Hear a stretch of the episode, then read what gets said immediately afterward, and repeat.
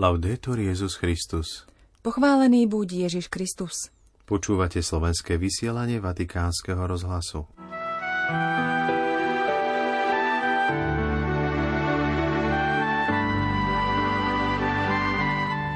Dôvodom pre rezignáciu by bola únava, nejasnosť zmysle, neschopnosť hodnotiť situácie, povedal v rozhovore pre švajčiarsku televíziu RSI pápež František.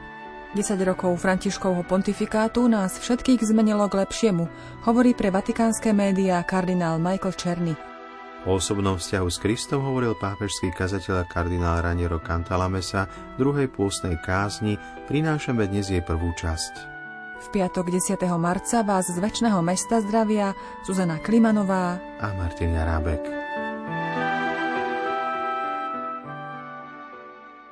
Vatikán. Posledné stretnutie pápeža Františka s Benediktom XVI, vojna na Ukrajine a ďalšie konflikty vo svete, i to, za akých podmienok by sa svätý Otec vzdal pápežského úradu. Aj týmto témam sa venuje rozhovor švajčiarskej televízie RSI s pápežom Františkom pri príležitosti 10. výročia jeho pontifikátu. Na otázku talianského žurnalistu Paula Rodáriho o tom, ako sa pápež František zmenil za posledných 10 rokov, svätý Otec odpovedá – som už starší, telesne som menej odolný, problémy s kolenom boli fyzickým pokorením, aj keď teraz sa koleno dobre lieči. Svetý otec zároveň prezrádza, že sa spočiatku trochu hanbil používať invalidný vozík. Ohľadom vojen pápež v rozhovore tvrdí. Za niečo vyše 100 rokov sa odohrali tri svetové vojny 1914 až 1918, 1939 až 1945 a tá súčasná, ktorá je svetovou vojnou. Začala sa po kúskoch a teraz už nikto nemôže povedať, že nie je svetová. Všetky veľmoci sú do nej zapletené. Bojiskom je Ukrajina, tam všetci bojujú. Vedie to k zamysleniu sa nad zbrojárským priemyslom. Istý technik mi povedal, keby sa jeden rok nevyrábali žiadne zbranie, vyriešil by sa problém svetového hladu. Je to obchod. Vedie sa vojna, predávajú sa staré zbranie, testujú sa nové. Svetý otec sa pred konfliktom na Ukrajine viackrát stretol s Putinom. Na otázku, čo by mu povedal, keby ho stretol dnes, pápež odpovedá slovami. Hovoril by som s ním jasne, tak ako hovorím na verejnosti. Je to vzdelaný človek. Na druhý deň vojny som išiel na ruské veľvyslanectvo pri Svetej stolici, aby som povedal, že som ochotný ísť do Moskvy, ak mi Putin poskytne priestor na rokovania. Lavrov mi napísal, že ďakuje, ale teraz nie je vhodný čas. Putin vie, že som k dispozícii, ale sú tam záujmy, a to nielen Ruska, ale aj iných krajín. Impériu je vlastné stavať národy na druhé miesto. Svetý otec v rozhovore zároveň dodáva, že má na srdci aj ďalšie konflikty. Tie v Jemene, v Sýrii i ubohých Rohingov v Mianmarsku. Prečo toto utrpenie? Vojny robia zlo. Nie je v nich Boží duch. Neverím vo sveté vojny, konštatuje pápež. Na otázku ohľadom desiatich rokov pôsobenia Benedikta XVI. v kláštore Mater Eklézie svätý otec František odpovedá. Bol skvelý, bol to Boží muž, mal som ho veľmi rád. Naposledy som ho videl na Vianoce. Sotva mohol hovoriť, hovoril veľmi potichu. Jeho slovami bolo treba prekladať. Bol jasnej mysle, kladol otázky. Ako ide to a to? A ten problém? Bolo všetkom informovaný. Bolo radosť s ním hovoriť. Pýtal som sa ho na názory. Vyjadril svoj názor, ale vždy vyvážený, pozitívny, múdry človek. Naposledy však už bolo vidieť, že je pri konci. Ďalšia otázka znela, pápež Benedikt otvoril cestu k rezignácii. Povedali ste, že je to možné, ale že o tom momentálne neuvažujete. Čo by vás mohlo v budúcnosti viesť k rezignácii? Svetý otec odpovedá. Únava, ktorá nedovolí vidieť veci jasne, nedostatok jasnosti, neschopnosť hodnotiť situácie, možno aj fyzický problém. Na to sa vždy pýtam a nechám si poradiť. Ako sa veci majú? Zdá sa vám, že musím to a to? Hovorím ľuďom, ktorí ma poznajú, ba aj niektorým múdrym kardinálom. A tí mi hovoria pravdu. Pokračuj, ide to. Ale prosím vás, upozornite ma včas. Pápež František v rozhovore pre švajčiarsku televíziu RSI prezrádza i dôvod, prečo pri stretnutiach s ľuďmi vždy prosí o modlitbu za seba. Som si istý, že všetci sa modlia a neveriacim hovorím, modlite sa za mňa a ak sa nemodlíte, pošlite mi aspoň dobré myšlienky. Jeden ateistický priateľ mi píše, posielam ti dobré vlny, Je to síce pohanský spôsob modlitby, ale je to prejav lásky a milovať druhého je modlitbou. Vatikán. Dobrý Samaritán, bratstvo, spoločný domov, ale aj migrácia – Týmito kľúčovými slovami vystihuje 10 rokov pontifikátu pápeža Františka jezuitský kardinál Michael Černy, prefekt dikastéria pre integrálny ľudský rozvoj, v rozhovore pre vatikánske médiá. Cirkev na čele s argentínskym pápežom sa podľa kardinála Černého stala inkluzívnejšou voči chudobným, ženám, vysídleným a marginalizovaným ľuďom – a je tiež pozornejšia k stvorenstvu, otvorenejšia voči medzináboženskému dialógu, viac synodálna, milosrdnejšia a vzdialenejšia od kultúry klerikalizmu. Na podnet talianského redaktora Salvatoreho Černúcia charakterizoval kardinál Černý pontifikát pápeža Františka nasledovne. Vystihol by som ho niekoľkými slovami ako dobrý Samaritán, bratstvo, spoločný domov. Nie sú to abstraktné, ale globálne priority – sú to priority pre zodpovedné osoby, veriacich a ľudí dobrej vôle, pre všetkých, ktorým záleží na ľudskom živote a na budúcnosti ľudskej rodiny. Svetý Otec často upriamuje pozornosť aj na tému migrácií. V tejto súvislosti kardinál Černý skonštatoval. Dá sa povedať, že otázka migrácie je akoby sviatosťou magistéria pápeža Františka. Túto tak konkrétnu, tak ľudskú problematiku a zároveň tak svetu v zmysle jej veľkej dôležitosti sa snažil sprostredkovať všetkým veriacím a nielen im.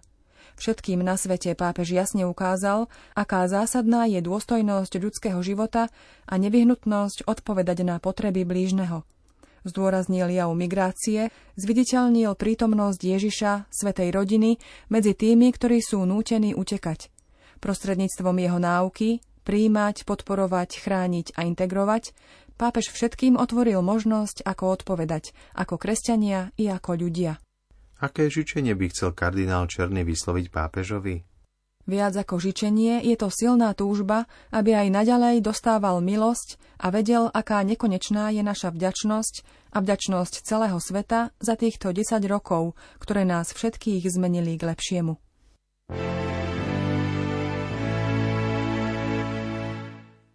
Vatikán. Prinášame text druhej pôstnej kázne pápežského kazateľa, kardinála Raniera Cantalamesu, ktorú dnes predniesol Vavle Pavla VI. za účasti svätovca Františka. Od Evangelii Nunciandi svätého Pavla VI. až po Evangelii Gaudium súčasného pápeža bola téma evangelizácie v centre pozornosti pápežského magistéria – Prispeli k tomu aj veľké encykliky svätého Jána Pavla II. a zriadenie Pápežskej rady na podporu novej evangelizácie, ktoré presadzoval Benedikt XVI.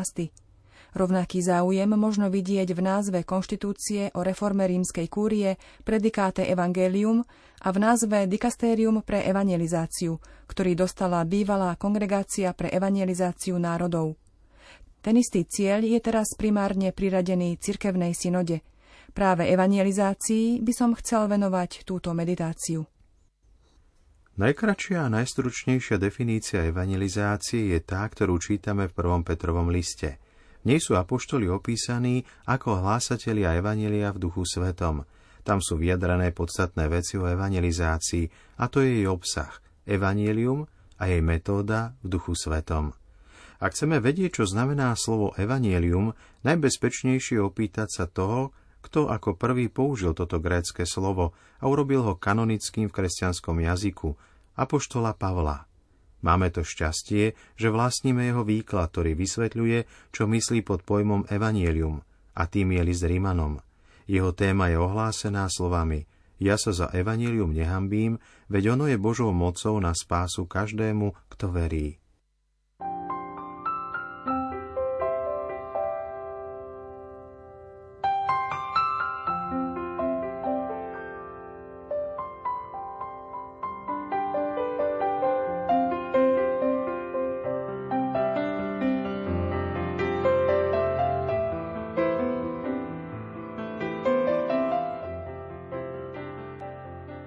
Pre úspech každého nového evangelizačného úsilia je nevyhnutné mať jasno v základnom jadre kresťanského ohlasovania a nikto to nevyzdvihol lepšie ako apoštol v prvých troch kapitolách listu Rímanom.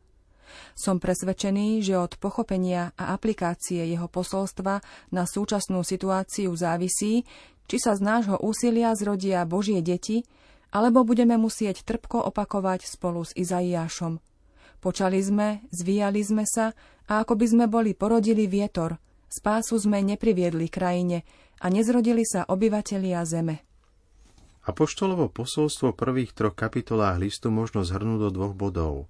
Poprvé, aká je pred Bohom situácia ľudstva v dôsledku hriechu.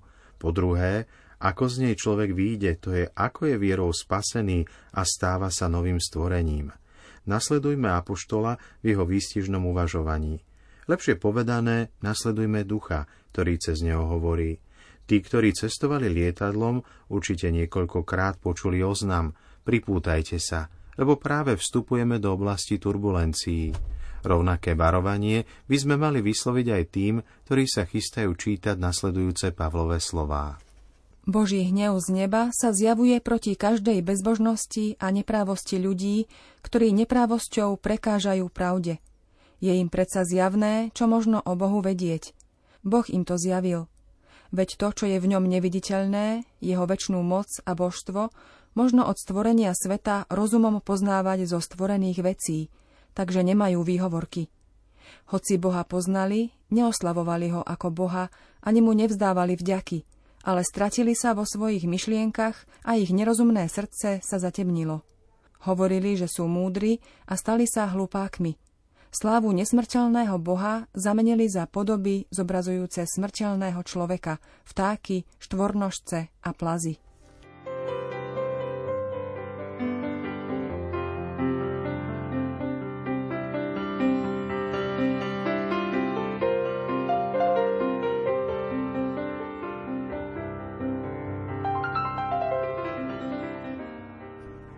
Ako vidíme, základný hriech, hlavný predmet Božieho hnevu, je identifikovaný v asebeja, teda v bezbožnosti. V čom presne spočíva táto bezbožnosť, Apoštol hneď vysvetľuje, keď hovorí, že spočíva v odmietaní oslavovať Boha a vzdávať mu vďaky. Je to zvláštne. Táto skutočnosť, že dostatočne neoslavujeme a nie sme vďační Bohu, sa nám zdá hriechom, ale nie až takým hrozným a smrteľným – Musíme pochopiť, čo sa za ním skrýva. Odmietanie uznať Boha ako Boha, nevenovanie mu náležitej pozornosti. Mohli by sme povedať, že spočíva v ignorovaní Boha, pričom ignorovanie neznamená ani tak nevedieť, že existuje, ako skôr správať sa tak, ako by neexistoval. V starom zákone počujeme Mojžiša zvolať k ľudu. Uznajte, že Boh je Boh. A žalmista preberá toto volanie slovami – Vedzte, že náš pán je Boh, on je náš stvoriteľ a jemu patríme. Zredukovaný na svoje zárodočné jadro, hriech je popieraním tohto uznania. Je to pokus z vlastnej iniciatívy zo strany stvorenia, takmer z arogancie, zmazať nekonečný rozdiel, ktorý existuje medzi ním a Bohom. Hriech teda útočí na samotný koreň vecí, je to udusiť pravdu v nespravodlivosti. Je to niečo oveľa temnejšie a strašnejšie, než si človek dokáže predstaviť alebo vysloviť. Keby ľudia za života vedeli, ako to budú vedieť v okamihu smrti, čo znamená odmietnutie Boha, zomreli by od strachu.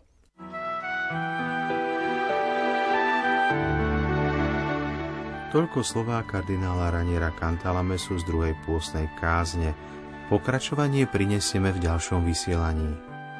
Viac informácií, fotografií a videí nájdete na našej internetovej stránke vatikannews.va lomeno. Nezabudnite nás sledovať aj na našom facebookovom profile facebook.com vatikannews.sk a prihláste sa na odber nášho newslettera, aby ste boli vždy čerstvo informovaní o dianí z Vatikánu a zo sveta. Milí poslucháči, to je od nás prednešok všetko. Do počutia zajtra. Laudetur Jezus Christus.